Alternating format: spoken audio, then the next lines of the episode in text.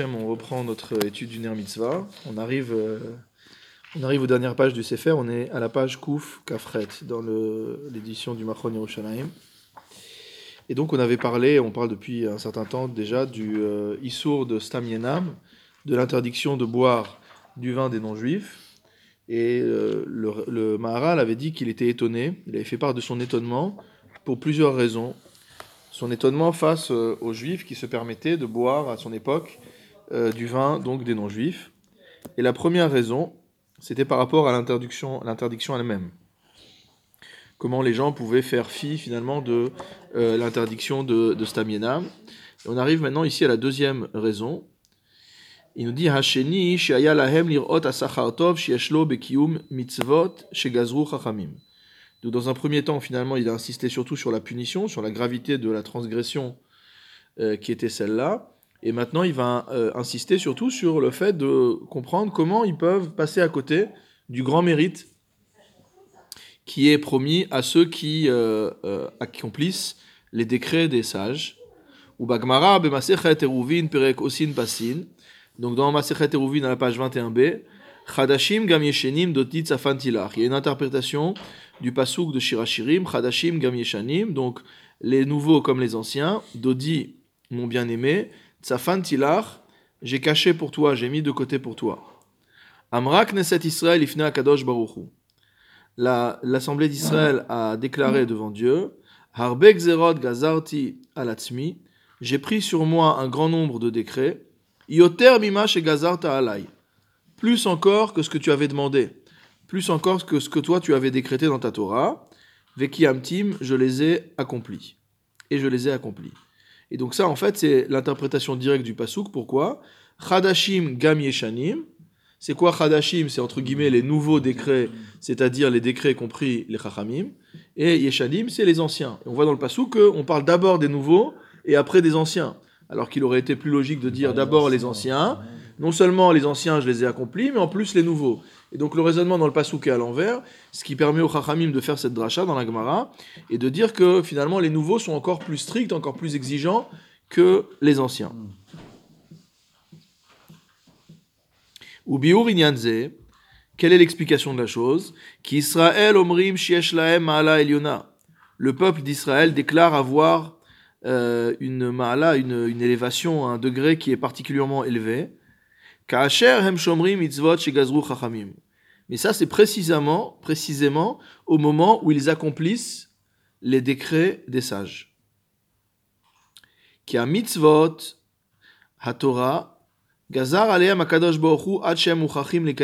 grande différence. Le Maharal va développer ce sujet. Il y a une grande différence entre des mitzvot qu'on est contraint d'accomplir et des mitzvot qu'on accomplit de par notre propre volonté. Ici, il nous dit finalement que toutes les mitzvot de la Torah, on est obligé. Akadosh Baruch Hu nous a obligés à les accomplir. Ve'afalgav she'amru na'aseh ve'nishma. Et bien que c'est que ce récit du don de la Torah est un motif qui est très central dans les œuvres du Maharal, il en parle quasiment dans tous ses Sfarim. Il dit bien que on est dit na'aseh ve'nishma au moment du don de la Torah. Et qu'en plus, ils ont dit Nasé avant Nishma, ils ont accepté de faire avant d'avoir compris. D'accord ?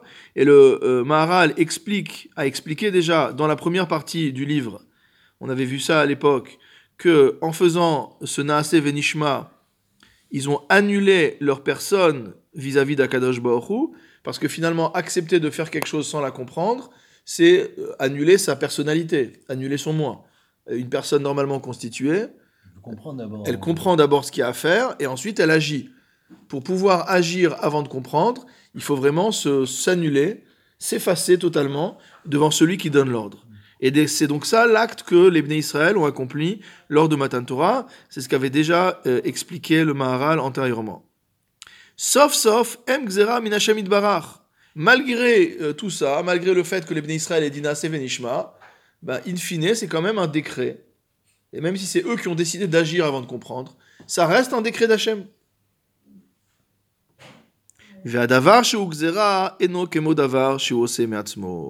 Or, ce qui est une gzera, une chose qui est un décret, ne ressemble en rien à une chose qu'on fait de manière indépendante. Hein, c'est ce qu'on peut dire en termes, entre guillemets, un peu philosophiques, l'autonomie ou l'hétéronomie. Est-ce qu'on applique quelque chose dont l'ordre vient de l'extérieur, ou est-ce qu'on agit en autonomie, c'est-à-dire en fonction de ses propres décisions. Et le Rav Hartman rapporte un enseignement du Ramban, un autre 414, sur Bamidbar, où il nous dit que c'est la manière dont on pourrait comprendre, entre guillemets, ce qu'il dit Khalishut Da'at, c'est-à-dire l'effarement de Aaron, du fait qu'il n'a pas participé à la Hanoukat à Nessi'im. Il n'a pas participé à l'inauguration du Mishkan, puisqu'en fait, toutes les tribus ont apporté, mais pas la tribu de Lévi. Et en fait, pourquoi c'était une Khalishut Da'at du côté de Aaron? Le Ramban explique là-bas, « She'arei avodot Aaron chova » parce que lui, tout ce qu'il a fait, il a été obligé de le faire. Et il a ressenti donc un sentiment, entre guillemets, d'infériorité, de déception de tout ce qu'on veut. C'est presque une dépression. Par rapport au fait que les autres Nessi'im, les princes de toutes les tribus, ont pu offrir de leur propre chef, ils ont pu exprimer leur personnalité, tandis que lui n'a eu aucune possibilité d'exprimer sa personnalité. Il n'a eu que l'obligation d'offrir ce qui est offert. D'ailleurs, vous savez qu'il y a un pirouche très connu sur la paracha de Nessim, puisque dans Nassau, on répète 12 fois le même passage, et la Torah nous dit pourquoi, enfin les Mefarshim posent la question, ils disent pourquoi on n'a pas dit que voilà ce que devait offrir chaque Nassi, et après on dit voilà la liste des 12, on met en facteur. On n'a pas que ça à faire de lire des Nessim toute la journée, c'est épuisant. Fatigant, fatigue le Tzibur, ça fatigue tout le monde. Pourquoi on n'a pas mis en facteur les corbanotes? On a dit voilà la liste des 12 personnes qui ont offert cette série de... En plus à la fin on fait la somme, donc ça va. On ne peut pas répéter les choses 15 fois. Et en fait certains Mefarshim expliquent, le nom m'échappe maintenant, mais des Mefarshim importants qui expliquent que c'est par hasard qu'ils ont tous offert la même chose. Et qu'en vérité chacun a offert de son propre chef, et que quand ils sont arrivés au moment de l'action... il s'est avéré que tous avaient pensé exactement à la même chose. Et donc ça va très bien avec ce que dit le Ramban ici, peut-être lui qui dit ça d'ailleurs, je ne me souviens plus, mais ça va bien avec ce que dit le Ramban ici, c'est-à-dire que finalement, parce que la pircha par rapport à ce qu'on vient de dire, c'était de dire, ben non, les Nessim non plus, ils n'ont rien fait d'extraordinaire, puisqu'ils ont, comme des automates, ils ont offert exactement ce qu'on leur a demandé. Non, pas du tout. Ils ont chacun décidé ce qu'ils voulaient offrir, et Mina Shamaim, ils ont offert chacun la même Nedava pour l'inauguration du Mishkan. Et ici, il continue en nous disant qu'il y a un remez également. Le Rav Hartman continue en disant qu'il y a un remez, un yesod qu'on a déjà vu dans la première partie du Sefer, si je me souviens bien, un yesod du Maharal, qui dit que les choses qui sont faites de manière forcée n'ont pas de lien avec la personne. Et uniquement les choses qui sont faites par la volonté de la personne démontrent un lien avec la personne. Et en fait, ça peut nous paraître quelque chose d'un peu évident, parce que finalement, quand on est forcé, c'est-à-dire que c'est pas nous qui avons choisi de faire la chose. Mais en vérité, quand il exprime ce yesod, ça a également des conséquences au niveau halakhique. Et c'est rapporté notamment par le Mahari Engel, par Rabbi Yosef Engel, un des grands Acharonim, qui a écrit dans le Beit Haotzar. Et il a appris des paroles du Maharal, même du point de vue de la halakha. Des maaseh asher adam oseh mi peat ones, en ha maaseh mitiaches loklal, que une chose qui a été faite de manière forcée par la personne est considérée comme n'ayant aucun lien avec celui qui a agi. Vechashuv kilu naaseh me'elav, et donc du point de vue halakhique, on va considérer que c'est comme une chose qui s'est faite d'elle-même et non pas quelque chose qui a été fait par la personne. Ouais, juste pour cette petite parenthèse qui est intéressante. Le Maharal continue. Et on va rentrer maintenant dans un sujet qu'on connaît bien pour ceux qui étudient beaucoup la chassidoute, le problème de la avoda mi'ahava, mais avoda mi'ira. Le service d'Hachem par l'amour ou le service d'Hachem par la crainte. Et il nous dit en fait que lorsqu'une personne, pourquoi la chose qui est faite par contrainte n'est pas au même niveau d'élévation spirituelle que la chose qui est faite par volonté propre, parce que c'est quelque chose qu'on fait par volonté propre, Davarze more ala ose a mitzvah me'ahava. Cette chose démontre que la personne agit par amour.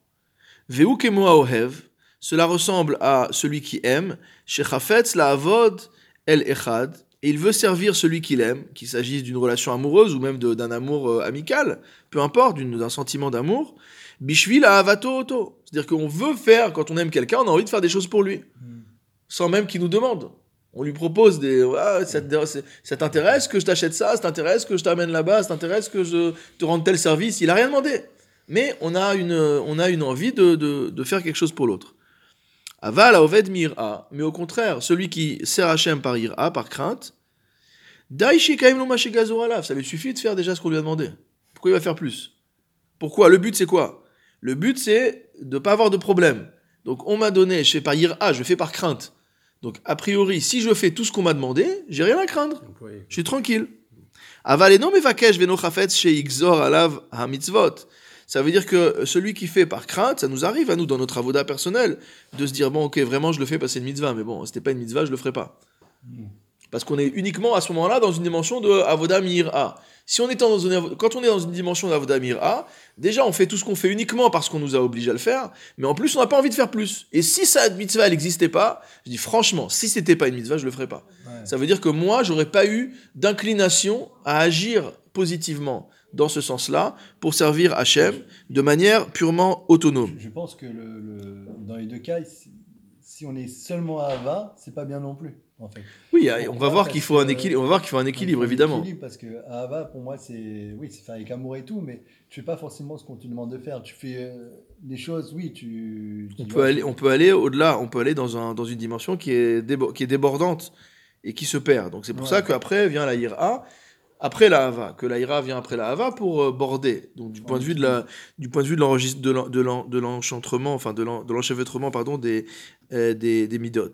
Ici rapporte ici à nouveau un enseignement du Ramban en note dans la 415. Ouais.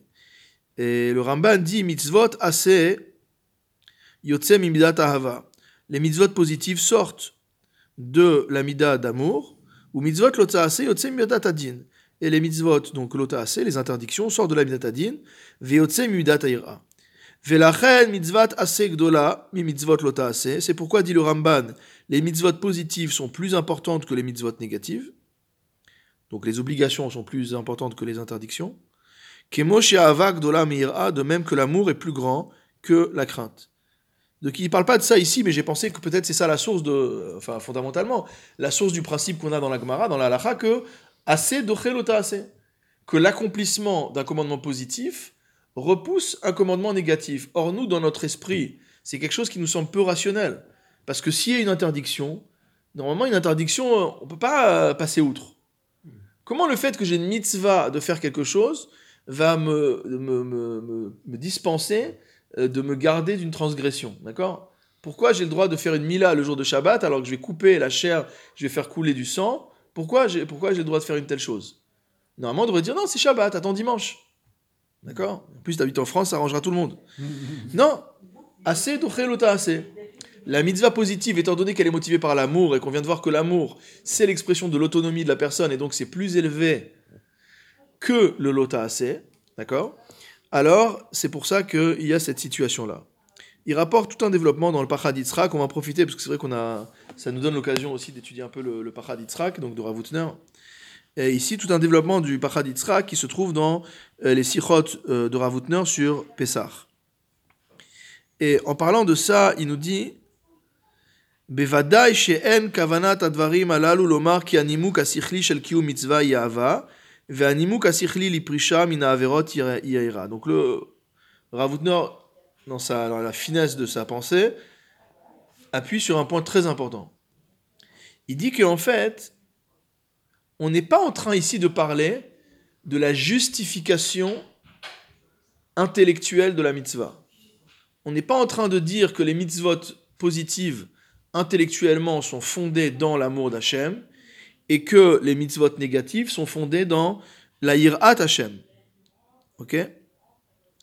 Dehalo keshem shava mechayevet laasot retzono shel ohev, kemochen mechayevet et azeirut shelo laasot devar keneged retzono. C'est un thème qu'on a développé pas mal de fois dans l'étude du Noam Elimelech, le Shabbat, à savoir que lorsqu'on aime quelqu'un, et on verra après l'enchaînement des différents niveaux de crainte, etc., lorsqu'on aime quelqu'un, non seulement on veut faire des choses pour la personne, mais en plus, on craint de contrarier cette personne-là. Ça s'exprime dans le couple, ça peut s'exprimer vis-à-vis d'un parent, ça peut s'exprimer vis-à-vis d'un ami, ça peut s'exprimer vis-à-vis d'un rave, de qui on veut. Quelqu'un qu'on estime, qu'on aime, on a peur de froisser, de blesser, de dire quelque chose qui ne va pas, etc. Il y a des choses qu'on dit à des personnes, l'homme a alev et l'homme morid, comme on dit poliment en hébreu, et quand on a dit ça à son ami, parfois on dit « Ah, peut-être qu'il a mal compris, il va se vexer, etc. Je vais lui clarifier les choses. » Alors que vis-à-vis de quelqu'un d'autre, ça ne nous dérangera absolument pas.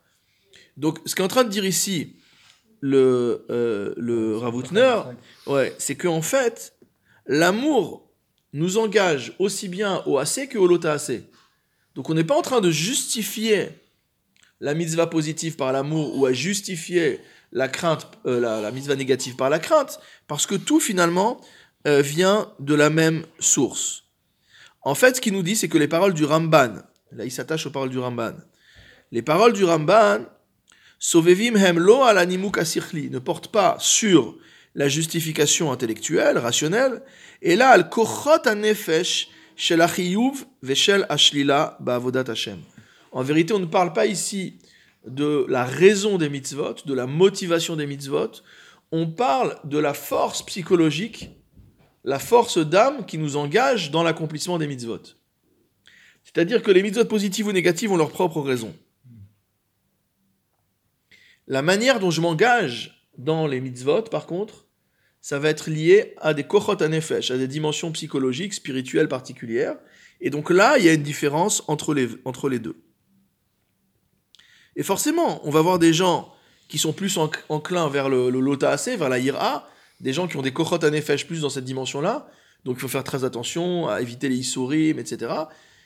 Et on va voir d'autres personnes qui sont plus dans une dimension de hava, et qui, eux, même s'ils font attention, bien sûr, à ne pas transgresser, mais leur principale obsession, ça va être des actes de chesed, des actes positifs, etc.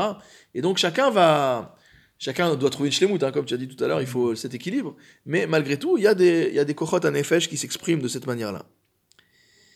De'ainu, mishum shebesha'a shehanefesh nimtzet bemazal shel hitpashtut, nimshachim mimena kochot shel kum ve'aseh. Et il explique en vérité qu'il y a deux dimensions d'âme. Il y a une dimension de hitpashtut, c'est-à-dire mot à mot de déploiement. Quelqu'un, on va dire, pour parler français, qui est extraverti, d'accord ? Donc les gens qui sont extravertis vont avoir des forces particulièrement puissantes pour réaliser des mitzvot assez.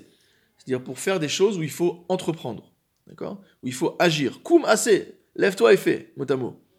Tandis qu'il y a une autre dimension psychologique qu'on appelle hitkaftsut hanefesh et qu'on peut traduire de manière un peu approximative par des gens qui sont introvertis.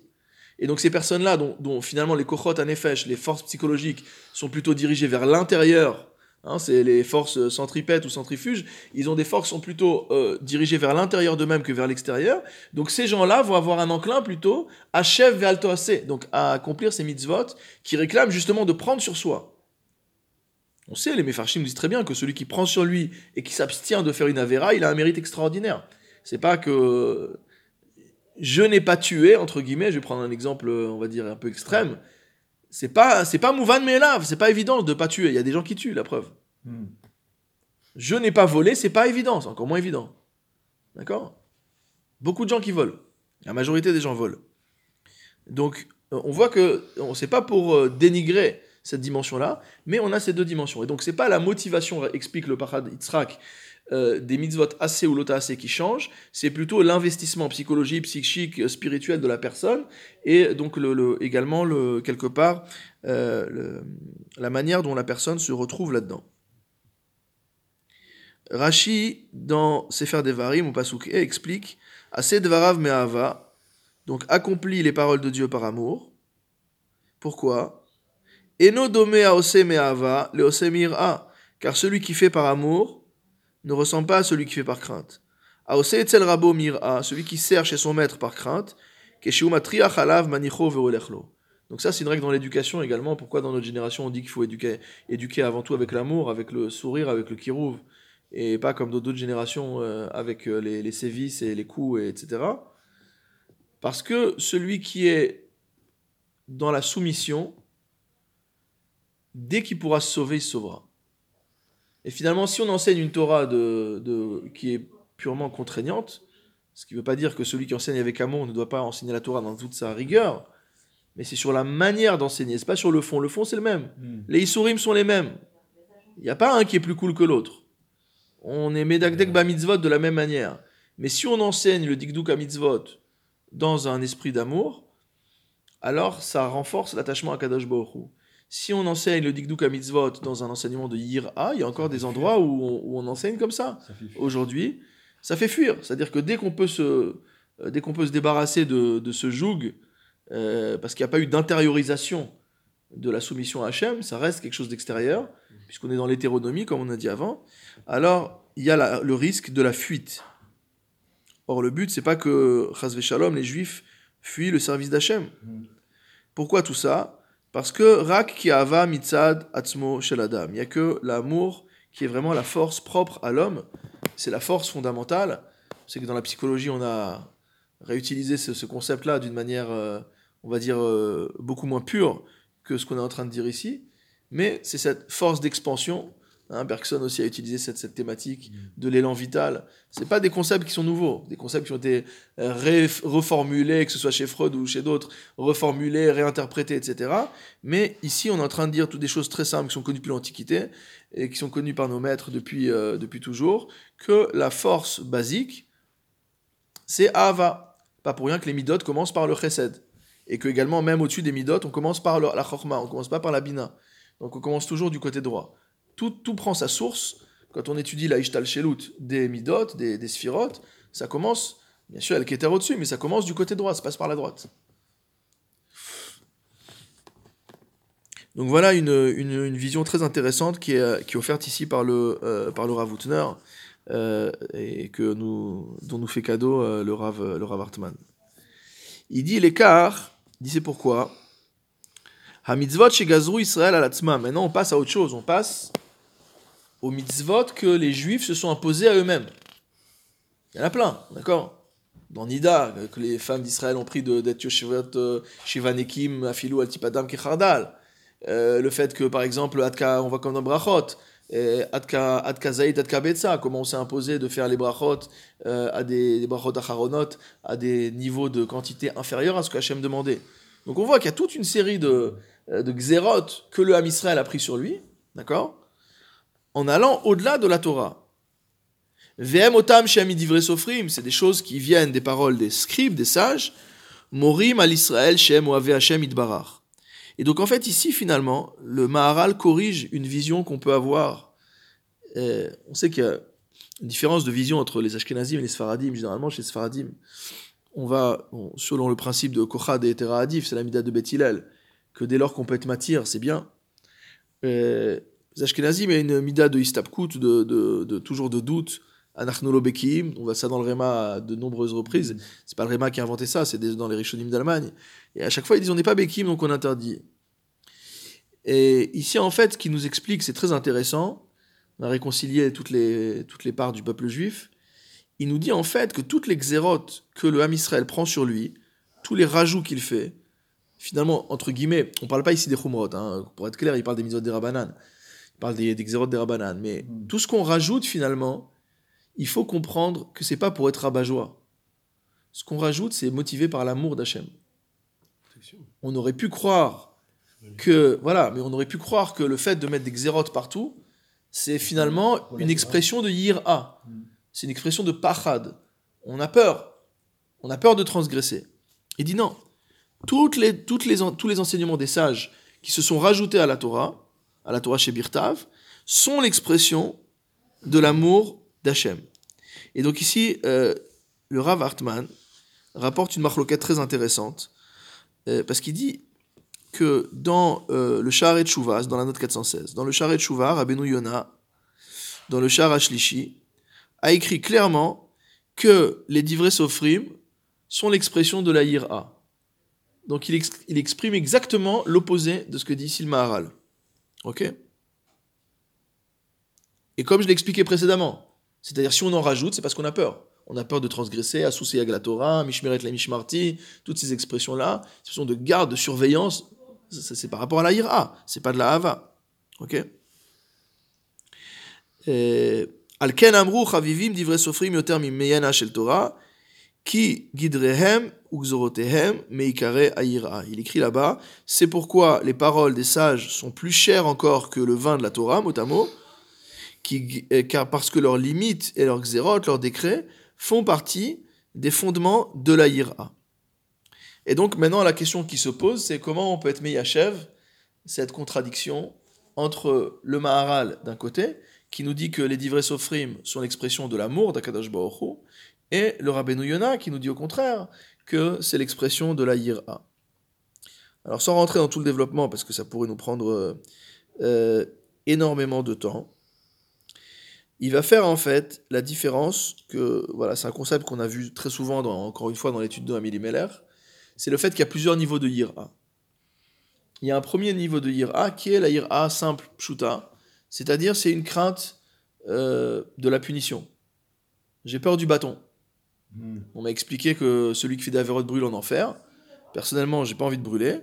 Donc, je fais attention à ce que je fais. Mais c'est vraiment dans la dimension qu'on a dit tout à l'heure. C'est-à-dire que c'est pas une dimension... On voit d'ailleurs le Noam Elimelech, quand il parle de ça, il écrit tout de suite que c'est pas une dimension qui est souhaitable. C'est pas du tout le but. Alors, il faut l'avoir à un moment ou à un autre, il faut passer par là. Mais celui qui resterait à là sera dans la dimension qu'on a dit précédemment, c'est-à-dire de celui qui va partir en courant dès qu'il va pouvoir. Ensuite, on doit passer à la hava. Ensuite, on doit arriver à l'amour. Et cet amour, au début, va être un amour enthousiaste, on va dire. Peut-être comme dans des premiers temps d'une relation amoureuse. C'est-à-dire un amour qui voit les choses de manière belle, positive, etc. Mais au fur et à mesure, cet amour... La relation entre l'homme et Akadosh Baruch Hu, dans cet amour, l'homme va commencer à comprendre la grandeur d'Hachem, la splendeur, ce qu'on appelle dans certains textes philosophiques le sublime. Et donc, cette contemplation, qui à la base est une contemplation d'amour, va engendrer une nouvelle ira, qu'on appelle une ira ilaha, une ira supérieure. Et cette ira, ce qu'on appelle parfois ira taromemut, la crainte de la grandeur. Ce n'est pas une crainte de la peur, mais c'est comme le sentiment, je me réfère à un texte très sympathique que je vous invite tous à lire, réflexion sur le sentiment du beau et du sublime de Kant, un petit texte très sympa à lire, qui date d'avant les critiques, donc qui est beaucoup plus facile, et où il parle de ces sentiments-là. Par exemple, il dit à la vision de la mer, ou à la vision de la montagne, etc., quand on voit des choses qui dépassent de manière quasiment infinie à nos yeux, la taille, la dimension de l'homme. Lorsqu'on est face aux Alpes, on sait que le Rav Hirsch a dit qu'une des premières choses qu'il dira à Kadosh Baruch Hu quand il arriverait en haut, c'est qu'il dirait merci pour tes Alpes. Donc voilà, donc on a des bases, on peut pas, voilà, c'est un vort qui est connu, je sais pas si c'est apocryphe ou c'est vrai, mais oui. Shimshon Raphaël Hirsch. Oui, c'est ce qu'on rapporte à son nom. Je pense pas qu'il l'ait écrit. Mais c'est ça, c'est-à-dire qu'en fait, quand on est face à un sommet enneigé, où on se rend compte finalement que il suffirait qu'il y ait un écoulement, d'un côté on sent qu'il suffirait qu'il y ait un écoulement de neige pour que Chas Vechalom on disparaisse, et d'un autre côté on voit une beauté extraordinaire, et en plus on ressent que cette chose a une dimension d'éternité par rapport à nous, parce qu'on sait très bien que nous, une fois qu'on sera parti, ben ça sera encore là, etc. Donc toute cette contemplation entre guillemets esthétique fait naître en nous une ira extraordinaire, parce que chez Kant ça s'arrête peut-être, je me souviens plus, ça fait longtemps que je l'ai pas lu, mais ça s'arrête peut-être à l'admiration de la nature. Mais chez nous, ça va tout de suite passer à Maraboum, à Secha Hashem. Et ça veut dire, si cette nature, déjà, elle est tellement extraordinaire, tellement sublime, et ça peut être dans la puissance aussi, ça peut être devant un ouragan ou une tempête, d'accord ? Mais c'est le sentiment qu'il y a quelque chose qui nous dépasse de grand, et donc il y a une nouvelle ira, mais qui est une ira qui est motivée non seulement par le sublime, la grandeur, l'infini finalement d'Akadosh Baruch Hu, mais également cette ira qu'on a dit précédemment, c'est-à-dire la ira de l'amour. La ira du fait que j'ai un tel amour pour Akadosh Baruch Hu que la chose que je crains le plus, c'est de décevoir celui que j'aime. Et donc finalement, c'est une des manières dont on peut expliquer la contradiction entre le Maharal et le Rabbeinu Yonah, c'est-à-dire que quand le Rabbeinu Yonah nous parle de ira, il s'agit peut-être de cette ira qui elle-même à sa source dans la hava, et finalement de cette manière-là on arrive à réconcilier le Maharal et Rabbeinu Yonah. Juste une petite parenthèse, parce qu'on avait eu une discussion ici, discussion non enregistrée, sur une grande marloquette, surtout depuis dans le monde Acharonim, sur des interprétations qui sont basées notamment sur des bases kabbalistiques, on va dire, de savoir est-ce que dans les marloktot qui est entre les Tanaïm, est-ce qu'il y a un motif, d'accord ? Bon, c'est quelque chose qui a été développé par différents maîtres et qui a été très développé au XXe siècle par le Rabbi de Lubavitch. Il a écrit toute une série de sikhot là-dessus pour démontrer, par exemple, que toutes les marloktot entre Beit Shammai et Beit Hillel reposent sur un fondement. Que Beit Hillel voit la réalité telle qu'elle est et que Beit Shammai voit finalement ce qui devrait être. Ce qui permet de comprendre pourquoi, dans certains Sfarim, on dit que l'Atid Lavo, on fera la Halakha comme l'Imot Mashiach, on fera la Halakha comme Beit Shammai, puisqu'on sera déjà on sera dans ce qui doit être. Et donc, c'est une des théories qui ont été extrêmement contestées, parce qu'on dit finalement que c'est une réduction, ça laisse pas, ça fige finalement quelque part les marloktot, on est moins dans la discussion talmudique, et finalement on assigne chacun des auteurs à résidence, on dit toi tu dois dire comme ça, et finalement on a l'impression qu'ils n'ont pas utilisé leur cerveau, et qu'ils ont simplement suivi une inclination qui était la leur. Bon, alors ici quand même malgré tout, c'est ce que rapporte le Rav Hartman dans un passage du Derech Chaim, qui est le commentaire du Maharal sur les Pirkei Avot, où il parle simplement des Zougot, bon, il parle de la dimension de Beit Sheni, etc., je ne vais pas trop rentrer dans les détails. Il aborde ce sujet-là parce qu'il dit que c'est durant Beit Sheni qu'ont eu lieu la majorité des xérotes, des décrets rabbiniques, et il remarque qu'il y avait toujours un couple, il y avait des Zougot, et les Zougot c'était quoi ? C'était le Nassi et le Havbeddin. Et il nous dit toujours que le Nassi est Mikoach Ha'ava, et que le Havbeddin est Mikoach Ha'ira. Que donc il y avait également cette... et donc on comprend bien, il a les chamaïs, par exemple, des choses comme ça, qu'il y a cet équilibre entre le Nassi et le Havbeddin, donc celui qui est plus, on va dire, vers l'expansion, et celui qui va être plus vers la Yir'a. Donc en tout cas, dans les Zougot, il y avait cet équilibre entre les deux. Donc pour reprendre dans le texte du Maharal, c'est pourquoi lorsque le Passouk de Shirachirim dit les commandements, entre guillemets, nouveaux, les choses nouvelles, comme les choses anciennes, je les ai gardées pour toi. Hine hikdim chadashim, il a fait passer en premier ce qui est nouveau. Shem gzerot ou mitzvot de Rabbanan, qui sont les décrets et les mitzvot de Chachamim. Kodem laishanim, avant les anciens. Shem mitzvot haTorah, qui sont les mitzvot de la Torah. Vezemore ki mitzvot de Rabbanan hen me'ava. Et cela démontre bien que les mitzvot de la Torah sont motivés par l'amour. La Chen Amar, c'est pourquoi il a dit Dodit Safantilar, mon bien-aimé, j'ai gardé, j'ai caché pour toi. Qui la chaîne Dodi, il va expliquer c'est quoi sur la chaîne de Dodi. Bon, Dodi, c'est pas être mon oncle. On dit Dod, c'est un oncle. Ouais. Okay. Nous, on traduit bien-aimé parce qu'on connaît déjà l'histoire. On a déjà lu Shirachirim. Il dit que le mot Dodi, Huba Bechol Makom ala Hava, c'est un terme qui décrit toujours l'amour. Qui est dirtiv, comme c'est marqué dans Shirachirim, Kitovim Dodecha Miyain. Alors parfois on traduit Dodecha ici comme tes baisers. Sham eten et Dodai lach. Là-bas je te donnerai mes Dodai, donc mes baisers. Lech nirve Dodim adaboker. Donc ça c'est dans Michelet, etc. Il rapporte ici le Sefer Ashurashim du Radak, qui dit que le mot Dod décrit toujours Ahava v'yedidut. C'est toujours l'amour, l'amitié, la proximité. C'est pourquoi le Passouk dans Shirachiri nous dit « Mon bien-aimé, Tzafantilar, j'ai gardé pour toi. » Kelomar, ki mitzvot elu shem gzerot de Rabbanan. C'est-à-dire que ces mitzvot qui sont des gzerot de Rabbanan, morim ala hava. Elles décrivent l'amour. Kevan shekiblu agzerot me'atzmam. Pourquoi ? Parce qu'ils ont pris sur eux, de leur propre chef, ces gzerot. Et donc, dans ce sens-là, les xérotes, encore une fois, expriment l'amour d'Akadosh Baruch Hu.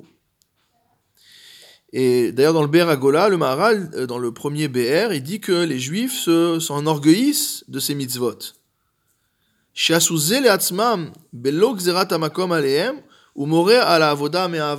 ils s'enorgueillissent de ça ? Parce qu'au contraire, ça démontre le fait que ces mitzvot des Rabbanan, ça démontre l'amour d'Akadosh Baruch Hu. On sait que dans tous les mouvements réformistes, etc., on est toujours dans une attaque de tout ce qui est des rabbanan, depuis les Karaïtes, mais jusqu'à aujourd'hui. C'est-à-dire, c'est des ajouts des rabbins. Les rabbins ont décrété, les rabbins ont rajouté, les rabbins sont pénibles, les rabbins sont lourds. Est-ce que ça suffit pas déjà ce que la Torah nous a interdit, etc. Et donc, en fait, le Maharal nous révèle une dimension totalement différente. Au contraire, c'est pas du tout une dimension négative. C'est une dimension d'amour. Ça veut dire que celui qui ne comprend pas la profondeur des mitzvot des Rabbanan, c'est quelqu'un en fait qui n'a pas encore pénétré dans cette dimension d'amour d'Akadosh Baruch Hu. C'est-à-dire que dans une relation d'Akadosh Baruch Hu, bon, il faut vivre avec lui, ok. On est d'accord pour vivre avec lui quand même, d'accord, on n'est pas athée, machin, etc. Mais bon, si on nous lâche, c'est mieux quand même, quoi. Hein. Donc moins il y en a, mieux on se porte. Tandis que là, on est dans une dimension d'élan vers Hachem. Donc plus il y en a, bah évidemment, c'est pas n'importe quoi. C'est des Talmidei Chachamim, c'est des Tanaïm, des Amoraïm qui ont institué ça. C'est des choses qui sont parfois Beruach HaKodesh, mais parfois tout simplement par la grandeur de la pensée des Tanaïm et des Amoraïm. Je rappelle quand même que les Amoraïm avaient une puissance de Techiyat Hametim, donc c'est pas n'importe qui. Et donc, épouser toutes ces xérotes, tous ces Issourim des Rabbanan, c'est exprimer de l'amour. C'est pas du tout chercher à fuir. On n'est pas dans une relation où on cherche à fuir. Et finalement, dans une relation où on cherche à amoindrir, où on cherche à raboter, à arrondir les angles, etc., on est quelque part dans une dimension de celui qui, s'il pouvait fuir, fuirait. Et donc c'est pour ça que nous dit le Be'er Hagola, les Juifs s'enorgueillissent au contraire. Celui qui est Juif, il s'enorgueillit des mitzvot des Rabbanan. Et d'ailleurs, on sait que les mitzvot de la Torah sont 613, et qu'il y a 7 mitzvot des Rabbanan. 613 plus 7, ça fait 620, c'est la guématria de Kéter. C'est-à-dire que le couronnement d'Hachem, l'expression du couronnement d'Hachem, c'est les mitzvot des Rabbanan. Parce que tant qu'on est dans uniquement les mitzvot de Horaïta, on est dans une soumission, comme a dit le Maharal, on est dans une soumission, c'est le roi. Le roi a décrété. Donc le roi a décrété, je suis obligé de faire. C'est quoi les 7 Les 7 mitzvot, les Rouvin, les Tiatiadaïm, etc. Il y a toute une liste. D'accord. C'est les 7 mitzvot, les 7 grandes mitzvot des Rabbanan. On ne parle pas de toutes les xérotes. Mais ce qu'on appelle mamash mitzvot des Rabbanan, qui ont été instituées par les sages. Et donc ces 7 mitzvot des Rabbanan, se rajoutant aux 613, forment le Kéter. C'est-à-dire que grâce à cette dimension-là, on proclame la royauté. On n'est plus uniquement dans la soumission au roi, mais c'est nous qui proclamons. Et d'où la gaava, la joie, et le fait que les Juifs s'enorgueillissent et sont fiers de porter ces mitzvot-là. Il y a un passouk qui dit pourtant la Torah, qui dit qu'il ne faut pas rajouter et pas enlever de ce qu'il y a déjà. Oui, évidemment, mais comme Akadosh Baruch Hu a donné cette force aux Chachamim, d'accord ? Donc il a donné aux Chachamim cette force de le faire. Donc si jamais ce qu'on rajoute, c'est des choses qui ont été rajoutées, on n'est pas dans Baltosif ou Baltigra, on n'est ici pas dans un rajout, on est dans des xérotes des Chachamim. Donc ce n'est pas la même dimension. Ve'amar tzafantilach, et il a dit donc j'ai caché pour toi qu'il a tid k'asher yavo Hashem idbarach leshalem sachar tov la tzadikim, parce que dans le futur lorsqu'Akadosh Baruch Hu viendra donner leur récompense aux tzadikim, tzafanti elu mitzvot lekabel sachar alehem, c'est ces mitzvot là que je regarderai pour donner du mérite. Ça veut dire que avant de regarder si on a fait les mitzvot de la Torah, Akadosh Baruch Hu va regarder comment on a accompli les décrets des Chachamim. Est-ce qu'on a pris ça à la légère parce que non, c'est que des rabananes. Ouais. On entend souvent cette phrase. Non mais c'est bon, c'est que des rabananes, tu peux y aller. Ouais. Donc en fait, on voit que, on a vu déjà la semaine dernière que selon la shita, dans la marloquette Ramban, qui est une shita selon laquelle, une lecture du Rambam, selon laquelle celui qui transgresserait un issour des rabananes transgresse en même temps 2 des Horaïta. Donc on voit de ce côté-là que c'est encore plus grave que de transgresser un seul décret de Horaïta. Mais ici, on dit qu'en plus, du point de vue spirituel, Akadosh Baruch Hu va regarder ça. Shachem idbarach noten le ohavav ou shomre mitzvotav. À qui donne Akadosh Baruch Hu? D'abord à ceux qui l'aiment, et ensuite à ceux qui sont shomre mitzvotav. Ça veut dire que ceux qui l'aiment, c'est qui? C'est ceux qui font les mitzvot des Rabbanan. Et shomre mitzvotav, c'est qui? C'est ceux qui font les mitzvot de Horaïta. Donc évidemment que celui qui fait des Rabbanan, il fait aussi de Horaïta. Mais donc Akadosh Baruch Hu va regarder d'abord ohavav. Chez qui il y a de l'amour? Est-ce que Hachem a envie qu'on le serve uniquement Mihira? Est-ce que Hachem a envie qu'on le suive parce qu'on a peur? Est-ce qu'un maître ou un parent a envie que l'enfant suive l'éducation qu'on lui donne juste parce qu'il a peur de prendre un coup? Ou est-ce qu'on a envie que l'enfant comprenne le bien qui est enfoui, qui intériorise le bien qu'il y a dans les midot qu'on essaie de lui inculquer? C'est ça la dimension en vérité. Et donc Akadosh Baruch Hu va regarder d'abord Ohavav, ceux qui l'aiment, ceux qui vont vers lui, pas ceux qui cherchent de Comment faire des pas en arrière pour s'éloigner de lui, mais au contraire, comment faire des pas en avant pour s'approcher de lui. Et c'est la deuxième chose sur laquelle le Maharal nous dit, je suis étonné. Il dit comment ces gens finalement qui boivent du Stam Yenam, et ils disent, on a déjà expliqué le raisonnement, on a dit Stam Yenam c'est que des Rabbanan.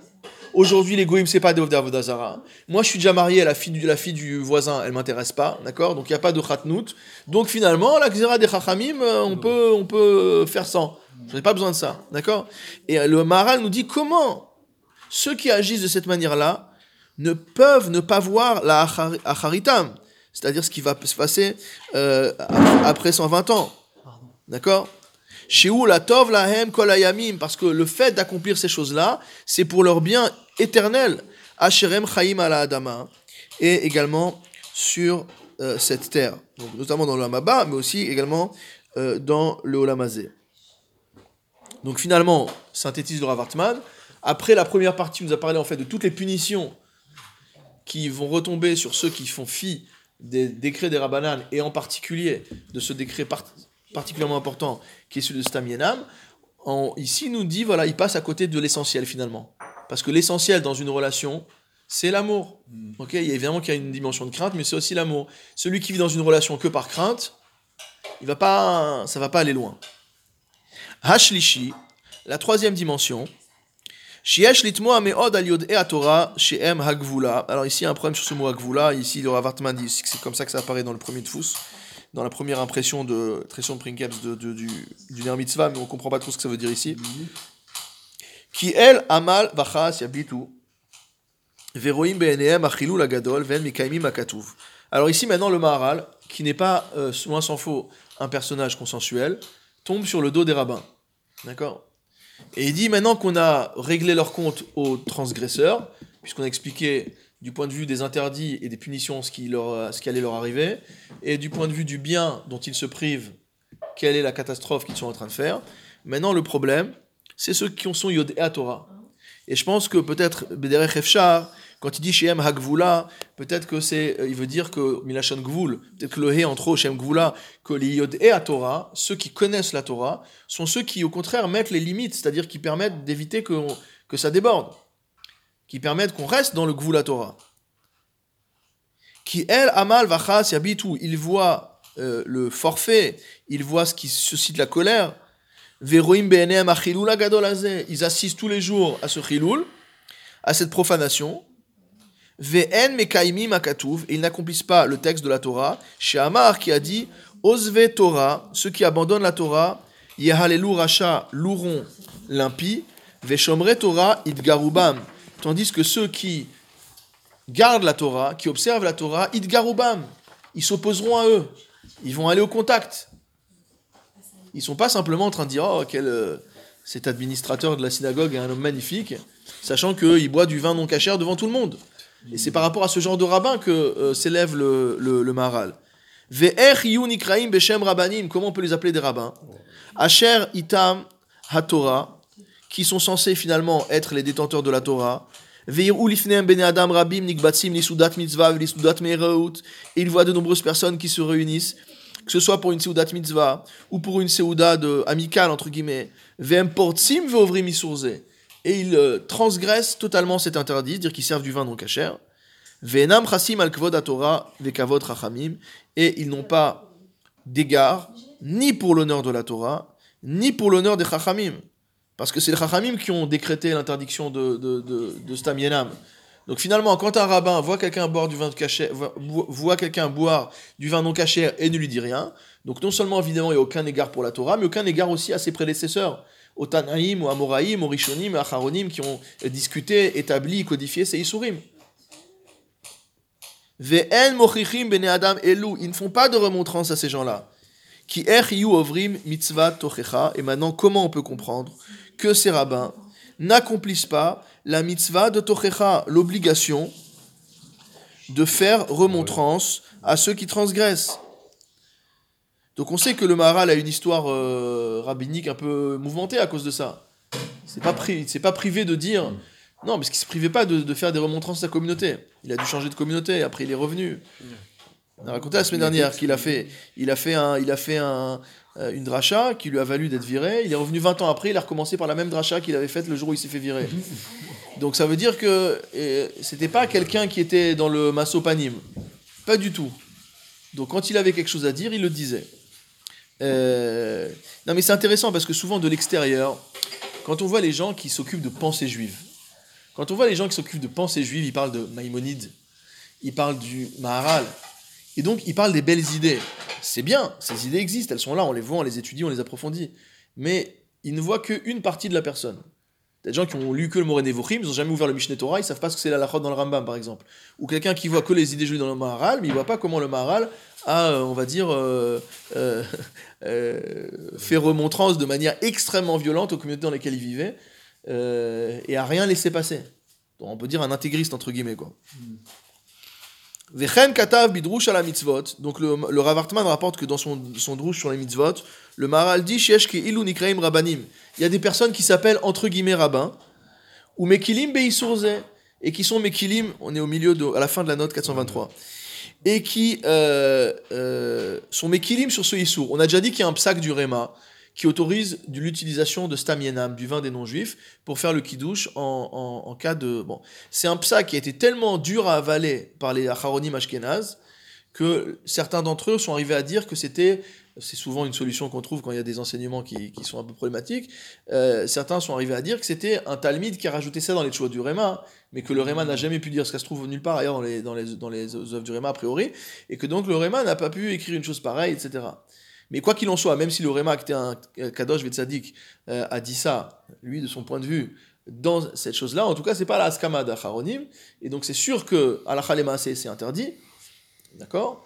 Surtout quand on parle ici de Séoudot de plaisir, on parle pas d'un pauvre juif qui est perdu au fin fond de la Pologne et qui a pas sur quoi faire le kidouche, où le Réma peut-être a essayé de trouver une koula pour lui permettre d'accomplir la mitzvah, comme Rabbi Moshe Feinstein a donné l'autorisation à des ouvriers qui travaillaient très tôt le matin de pouvoir mettre leur tefilin à une heure où normalement on peut pas mettre les tefilin, mais il a pensé que si on leur donnait pas l'autorisation de mettre les tefilin, alors ils mettraient pas. Et non seulement ça, mais il leur a autorisé même à faire la bracha, parce que si jamais on ne lui donne pas l'autorisation de faire la bracha, c'est un ish pachout. Il va comprendre que le rabbin lui a autorisé, mais qu'en vérité il fait pas vraiment la mitzvah et que donc il va pas le faire. Parce qu'il va dire, bon, ça m'intéresse pas de faire à moitié. C'est un bon juif, il travaille tôt, il est à l'usine, qu'est-ce qu'il va faire ? Donc les chachamim, ils trouvent on peut pas déduire, on peut pas faire des déductions de psakim qui sont des psakim, on va dire, circonstanciés sur des données particulières. Et donc ici, le Maharal nous dit, il y a des rabbins qui s'appellent rabbins, entre guillemets, qui permettent ça. Et qui sont pas le Réma, et qui sont pas dans les conditions où le Réma a parlé. Ou ben Netzach Israël, dans Netzach Israël, qu'est-ce qu'il écrit ? Tala et Hashma Berashi Akal, la responsabilité, la faute incombe aux dirigeants du Kaal. Sheena manichim la rabbanim lochiach et ha'am al kach. Et là, il parle à titre personnel, c'est autobiographique cette phrase, c'est-à-dire que les administrateurs, on sait, pour ceux qui ont vécu en France, les guéguerres entre présidents de la communauté et le rabbin, mais ça date pas de la création du consistoire par Napoléon, ça date de toujours, c'est-à-dire qu'en fait, les parnassim, les dirigeants de la communauté, ça les intéresse pas d'avoir des rabbins qui cassent les pieds à la communauté toute la journée. Eux, ils veulent entretenir le social, le vivre ensemble, la convivialité, que tout le monde puisse venir, que si le riche est riche, il puisse donner, même s'il n'est pas très cachère, etc., etc. Donc il n'a pas envie que le rabbin commence à faire des histoires. Et donc, nous dit le Maharal, la responsabilité de cette situation-là, c'est soit qu'il y a des rabbanim qui ne méritent pas leur nom, finalement, qui ne remplissent pas leur tafkid de rabbanim, soit qu'ils pourraient le faire, mais il y a des dirigeants communautaires qui les empêchent de le faire. Et donc dans ce cas-là, bon, la première fois, au début, on va dire c'est la responsabilité des rabbanim, mais dans le deuxième cas, c'est la responsabilité des administrateurs, qui eux devront payer cette responsabilité. Et ça vaut pour le NSR, ça vaut pour beaucoup d'autres choses. Ou Be'erchin, dans la Gemara Erchin, on doit peut-être Zayin Amoudbet, Adechan Touchecha, il y a une grande marloquette, on va voir de manière très intéressante, encore une fois, une position halachique totalement opposée à la tradition, telle qu'on la connaît en tout cas, de la part du Maharal. Dans cette Gemara de Erchin, c'est la Gemara où on voit en fait les paramètres de la mitzvah de Touchecha, la mitzvah de remontrance. Alors, qu'est-ce que disent les Amoraïm là-bas ? Rav Amar ad Haka'a. D'après Rav, c'est jusqu'on en arrive au coup. Ou Shmuel Amar ad Klala. D'après Shmuel, la remontrance, c'est jusqu'à ce qu'on en arrive à l'insulte, à la malédiction. Rabbi Yochanan Amar ad Nezifa, jusqu'au blâme. Et là-bas, la Gemara nous dit que cette marloquette entre Amoraïm, puisque Rav Shmuel et Rabbi Yochanan sont des Amoraïm, en fait, provient d'une marloquette Tanaïm. Elle est parallèle à une marloquette Tanaïm, qui est Tanaï, donc comme la marloquette qui est entre les Tanaïm. Rabbi Eliezer Omer ad Haka'a, où Rabbi Eliezer disait c'est jusqu'au cou. Rabbi Yoshua Omer ad Kelala, Rabbi Yoshua disait jusqu'à la malédiction, aux insultes. Ben Azai Omer ad Nezifa. Donc voilà, ça c'est la marloquette sur jusqu'où ça arrive. Pour l'instant, on n'a pas vraiment expliqué ce que ça veut dire. On a juste donné les grands paramètres. Amar Rav Nachman bar Yitzchak. Rav Nachman bar Yitzchak apporte un enseignement intéressant. Il nous dit Ushloshtan mikra echad darshu. En vérité, ces trois théories, ces trois positions halakhiques sortent d'un même passouk. C'est la fameuse phrase que Shaoul a prononcée à l'encontre de son fils Yehonatan, qui défendait David à Meller, qui n'est pas encore Meller. Vayichar av Shaoul bihonatan. Donc c'est dans le premier pérec de Shmuel Aleph. Shaoul s'est mis en colère contre Yonatan. Vayomerlo, il lui a dit ben avat amardout. Bon, c'est tuer une avat amardout, c'est une expression extrêmement dure. Ça veut dire que tu es un rebelle, un impie. Un mardout, c'est le naavat, c'est vraiment le terme le plus négatif qu'on peut imaginer. Et qu'est-ce qui a marqué là-bas? Urtiv, plus loin, dans le Perekaf, au Passouk Kaf, pardon, il y a marqué, au Perek Lamed Gimel, pardon, toujours dans le Passouk Kaf, dans le Perek Kaf, Vaïtol Shaoul et Achanit. Donc c'est l'Haftara de, après l'Haftara de Machachodesh, dans ces eaux-là. Vaïtol Shaoul et Achanit, alav leakoto, que Shaoul a pris la lance pour frapper Yonatan, il a tué son propre fils. Leman de Amaradaka Ketiv Lakoto. Pour celui qui dit qu'il faut aller jusqu'au cou, c'est ce passouk qui dit que Shaoul a voulu lancer c'est pas n'importe quel coup, hein, il voulait lui balancer une lance. Ulman de Amarad Kelala. Pour celui qui pense que la Touchecha c'est jusqu'à la malédiction, Dirtiv le Boshtecha ou le Boshet Ervatimecha. Il dit à ta honte et à la honte de la nudité de ta mère. Ulman de Amarad Anezifa. Quant à celui qui pense qu'il faut aller jusqu'à la Nezifa, c'est-à-dire le blâme, dirti vaïchar av Shaoul, que Shaoul s'est mis en colère contre Yonatan. Fin de citation, Atkan. Alors maintenant, on va rentrer dans l'explication de la mitzvah Tochecha. Ubi Urze, pour expliquer cela, ki im mochiach oto bidvarim, ve'en mashgiach bazé. Si jamais je fais une remontrance à une personne, et que la personne ne porte absolument pas attention à ce que je lui raconte, eno yotse bazé mide Tochecha, on n'est pas du tout quitte de son obligation de remontrance. Ad shekabel oto, jusqu'à ce que la personne à qui j'ai fait remontrance accepte mes paroles. Ki atochecha sheudavar caché, car la tochecha qui est une chose dure, tsarir shetiye poel bo atochecha, il faut œuvrer pour ça. Ve'im en atochecha poel ba'adam, et s'il n'y a pas une action de réalisation qui s'exprime dans la tochecha, si c'est juste des paroles verbales, enze nikra tochecha klal, ça s'appelle pas une tochecha. C'est-à-dire que, comme toujours à son habitude, le Maharal nous dit qu'il faut qui est un mashpia et un mekabel. C'est-à-dire, si moi je fais une tochecha, mais qu'il n'y a pas, si y a un émetteur, mais si je suis un émetteur, mais qu'il n'y a pas de récepteur, voilà, si personne n'a de radio, la radio elle peut émettre autant qu'elle veut, ça ne sert à rien. Il faut un émetteur, un récepteur. Qu'il est godel à tochecha, tsricha shetiye poelet bo. Il dit du fait de la grandeur de la tochecha doit avoir un effet sur la personne. C'est-à-dire, comme il dit dans le Tiferet Israël, shekol noten yeshlo mekabel. Dès lors qu'il y a un qui donne, il faut qu'il y ait un qui reçoive de l'autre côté. Ulman de Amaradaka, pour celui qui dit qu'on doit aller jusqu'au cou, Kelomar Shagouf Agashmish Mina Adam Mekabel Atochecha. C'est pour dire en fait que le corps physique doit recevoir cette tochecha, donc le cou. Shezeou Alede Akaa. Veagouf Shelachote Mekabel Akaa. Et c'est le corps du fauteur qui va recevoir la Akaa. Donc dans l'interprétation du Maharal, lorsqu'on dit que la tochecha c'est jusqu'à la haka'a, c'est jusqu'au fait de frapper le fauteur pour qu'il comprenne qu'on lui fait une remontrance. Ulman de amarat kelala, pour celui qui pense qu'on doit aller jusque à la malédiction, svirale she'en tsarir kolkar she'yaguf agashmi mekabel atochecha, il pense que c'est pas sur le corps qu'il faut faire impression, rak daibazeh she'mekabel anefesh atochecha, mais que c'est sur le psychisme de la personne. Qu'il faut on sait qu'on peut impressionner les gens par la force physique, mais on peut aussi impressionner d'une manière spirituelle, intellectuelle, psychologique. Zéoual et Dekelala. Et ça se fait à travers une klala, une malédiction. Kien la klala magi ala guf agashmi rak ala nefesh, car la klala ne concerne pas le corps physique, mais le nefesh, shiou mekabel la klala, qui est le réceptacle de cette klala.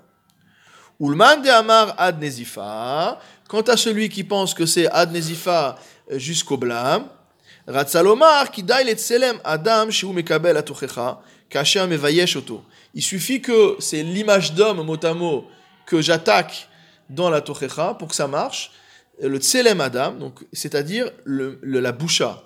Quand on a honte, ça veut dire qu'on a un sentiment qu'on n'est pas dans sa dimension normale, on est en retrait de ce qu'on devrait être. Donc ça veut dire qu'on s'attaque au tselem de l'homme. Et donc ça, c'est la troisième dimension. Vekach ou atochecha sheyeh mevayesh tachote. Et ça peut être aussi ça, donc d'après le troisième avis, ce qu'il faut faire, à savoir de faire honte au fauteur pour qu'il se repente. Comme on a déjà vu antérieurement au début du Sefer, le gouf, le corps, le nefesh, donc la force psychique, et le tselem, et donc la dimension proprement humaine de l'homme,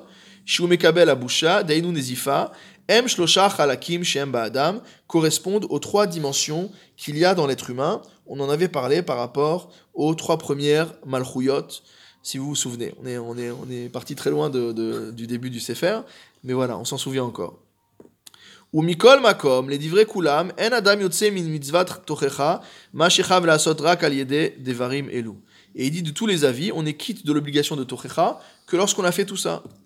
Veluem anikraim beshem rav vechaver, vehem chaverim ou mitchaberim le ish mashrit, ou mikatset divrei chachamim. Donc là, il s'attaque au rabbin et il dit ceux qui s'appellent Rav et qui s'appellent Chaver, le terme de Chaver est également un terme spirituel, quelqu'un qui est arrivé à un certain niveau de Chokhmah, il dit en fait c'est des Chaverim, Utraberim, les Ishmashrit, c'est les associés des malfaiteurs. Et Mekatzez d'Ivre Chachamim, il coupe, il tronque les paroles des sages qui sont pourtant plantées comme des pieux et comme des clous. Omnam otam shem atzmam em haovrim eluen lahem davar mehem umeonsham ki me'adat yerov am em shechata vecheti et harabim ve'achet talui bam. Il dit quant à ceux qui sont les fauteurs eux-mêmes, alors elu en la davar mehem umeonsham, c'est même pas la peine de parler d'eux et de leur punition, parce qu'ils font partie de la communauté d'Yerov Am, de la secte de Yerov Am, qui a fait fauter le Tzibur, comme on avait développé dans un shiur précédent, que celui qui faute ne faute pas que pour lui. Vechet Arabim Talui Bam, et donc ils sont responsables de la faute du Tzibur. Elu Anashim, ces personnes-là. Vechi Efchar les Saper ou Laskir Onsham Shel Bene Adam Elu, est-ce qu'on peut vraiment parler de la punition de ces gens-là? Ulkar En Ledaber Mehem Verak Shenikra Beshem Rav. Et donc, il suffit de parler de ceux qui sont appelés Rav, qui enze rak sheosim shamut vechorban baolam, ce sont en vérité que des gens qui introduisent la destruction et la désolation dans le monde. Et donc, il y a à peu près la même chose dans les paroles du Maharal sur ces rabbins-là dans son drush à la mitzvot. Alors maintenant, j'explique. En vérité, ce que vient de nous dire le Maharal, c'est exactement le contraire de la halakha. C'est-à-dire que la halakha, telle qu'elle est expliquée dans le Rambam, donc il rapporte ici dans les Ilchot Deot au Perek Vav, c'est qu'en fait, normalement c'est expliqué là-bas qu'on ne doit pas faire honte aux fauteurs, au contraire de ce qu'a dit le Maharal. C'est-à-dire que dans la halakha, c'est marqué qu'on doit faire la tochecha jusqu'à ce que celui à qui tu fais la remontrance ait envie de te frapper.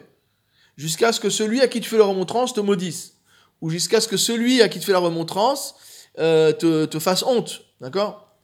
Et le Maharal, lui, a compris les choses à l'envers.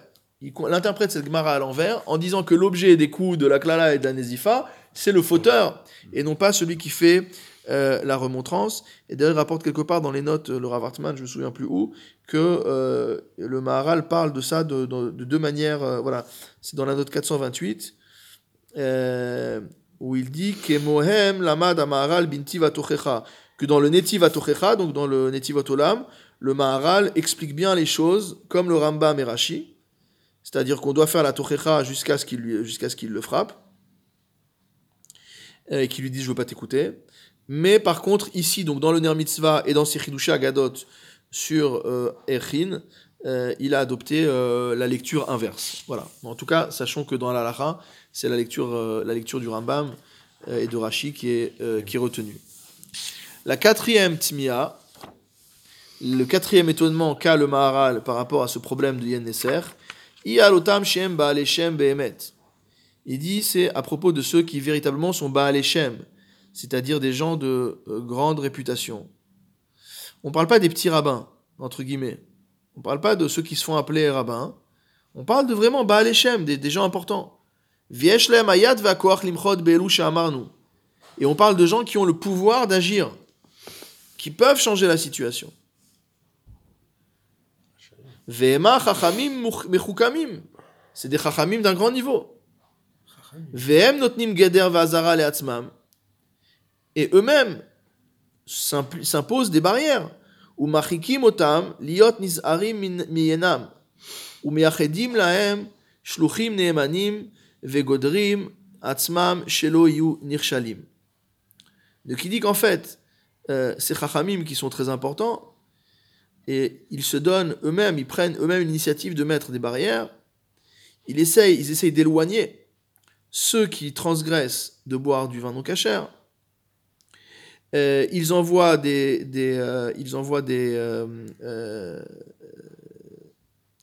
shluchim neemanim, des envoyés dignes de foi.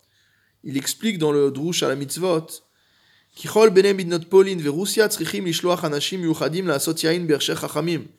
les communautés de Russie et de Pologne envoyaient dans les zones viticoles des mashgichim pour aller faire du vin cachère. C'est pas nouveau. Donc ça, on parle des grands. Vegodrim atzmam shelo yu nirshalim, et donc ils font toutes sortes de barrières pour éviter aux gens de transgresser. Veyesh baem koach limchot bigzeratam, et ils ont le pouvoir d'imposer leur décret. Ou becharamot latil alehem, ils pourraient les mettre au chérém, ceux qui transgressent. Veya mora basar vadam alehem, et à ce moment-là, il y aurait véritablement une crainte chez tous de transgresser cela, puisqu'à l'époque qui précède les Lumières, qui précède l'émancipation des Juifs, évidemment, celui qui est au chérém, qui est au banc de la société, c'est une punition insupportable. Donc, il est en train de dire, c'est que ces chachamim-là, qui sont puissants, qui eux-mêmes font attention, qui mettent tout en œuvre, qui envoient des mashgichim pour faire du vin cachère, etc., il nous dit, s'ils mettaient le chérém sur les gens qui boivent du vin non cachère, on n'en serait pas là. Chez Nershav Laim Yoter Mirat Shamaim. Parce qu'ils craignent plus, ils peuvent craindre plus le chérém qu'ils ne craignent Akadosh Baruch Hu. Qui en chosheshim les divrei chachamim ashamru b'masechet Shabbat vechi. Est-ce qu'ils ne font pas attention à ce que les chachamim ont dit dans Masechet Shabbat beperek bamim behema? Kol mi she'efshar lo limchot be'anshei iro, que celui qui a le pouvoir de faire reproche à ses concitoyens, aux habitants de sa ville, au bechol haolam, ou à tout le monde en général, nitpas al anshei iro ve'al kol haolam. S'il ne le fait pas, il sera responsable. Il dit « alcool à olam ». Souvent, on dit « pourquoi ce rabbin, il se mêle de ça, ça ne le regarde pas ?» Mais en vérité, on voit dans le Gemara Shabbat que s'il ne se mêle pas, la responsabilité lui incombe. Si c'est une personne qui est écoutée au niveau mondial, alors elle a l'obligation de parler, quel que soit l'endroit où se passent les choses. « Veilloter misé » et chacun à son niveau. Ça commence par on dit pareil sur le père de famille dans sa maison. Si un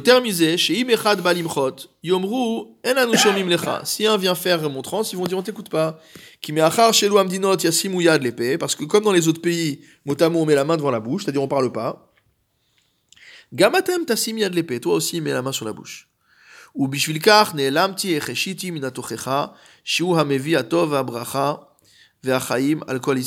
c'est pour cela que je suis tu et que j'ai fait silence, plutôt que de faire remontrance, alors que la remontrance, c'est ce qui amène le bien et la bracha et la vie, surtout le Ham Israël.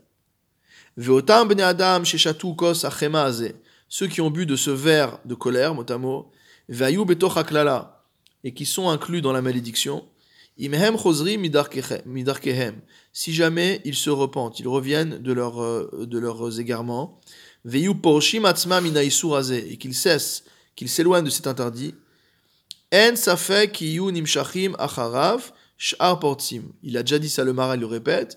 Il suffit qu'il y ait un rachat qui fasse Tshuva La tshuva aussi, c'est social. Celui qui en est un qui fasse tshuva pour que les autres suivent. Il dit « Ah, c'est bien, il a fait comme ça, moi aussi je vais faire comme ça. » T'as vu, l'autre, il boit plus de vin non cachère. Ah ouais ? Ah, c'est vrai, c'est pas bête. Il y a du bon vin cachère maintenant, d'ailleurs, je crois. On peut boire du bon vin cachère aussi. Et donc l'autre aussi, il va dire « Ah bah, moi aussi, je vais arrêter de boire du vin non cachère. » Et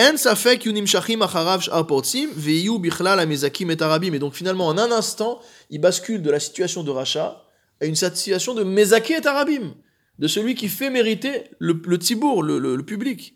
Heureux soit-il. Et leur part est avec celle des tzadikim. On avait déjà étudié tout ça précédemment. Vous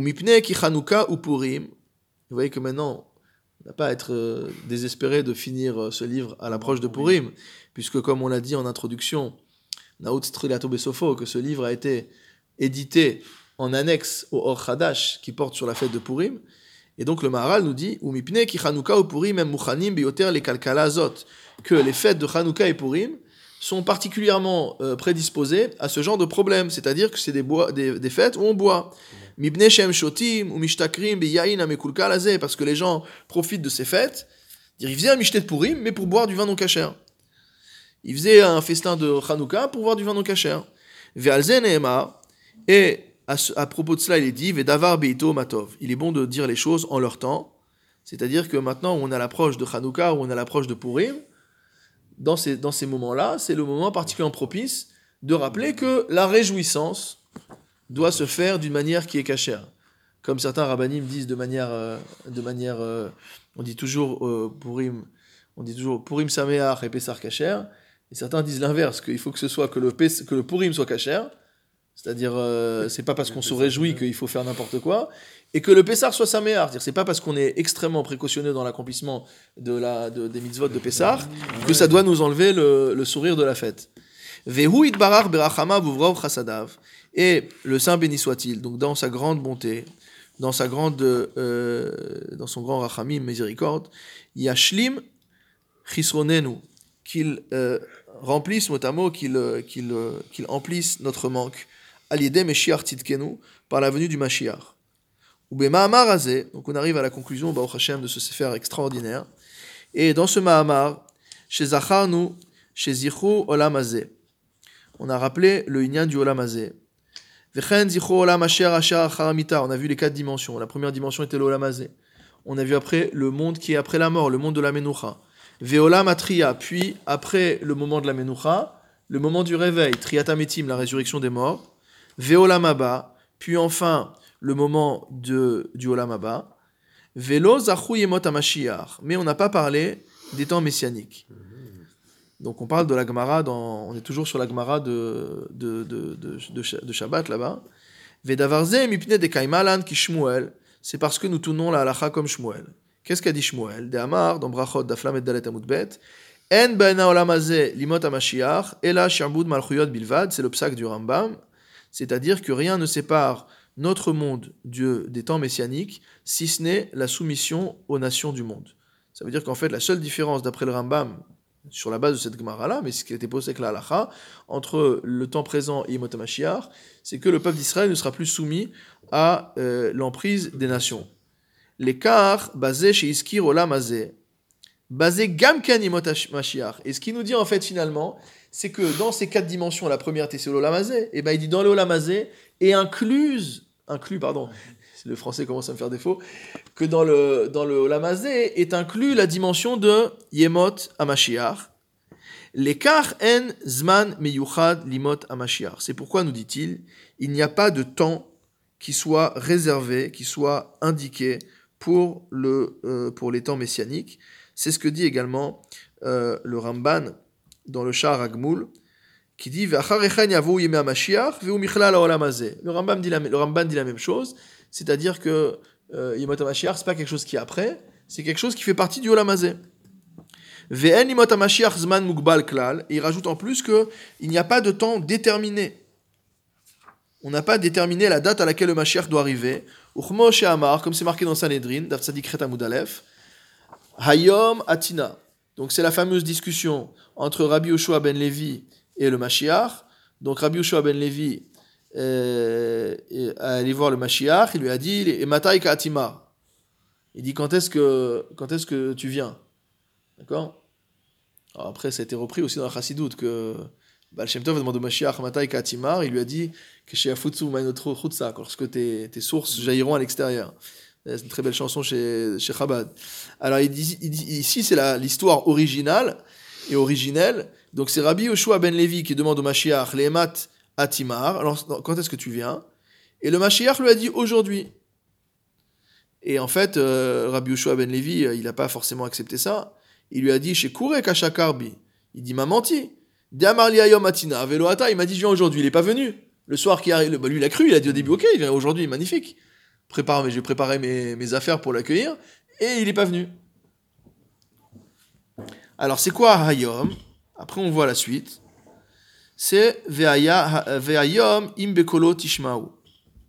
C'est aujourd'hui, comme c'est marqué dans le Passouk, si vous écoutez sa voix.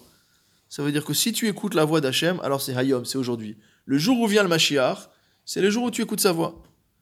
Lachen yasir Hashem itbarach lev ha'even mikirbenu. Et donc pourquoi le Maharal prie à la fin de ce Sefer ? Pourquoi Kadosh Baruch Hu extrait de nous notre cœur de pierre ? C'est-à-dire qu'on devienne sensible, qu'on devienne perméable à l'amour d'Akadosh Baruch Hu, à cet élan qu'il a décrit. Veitan torato virato belibenu.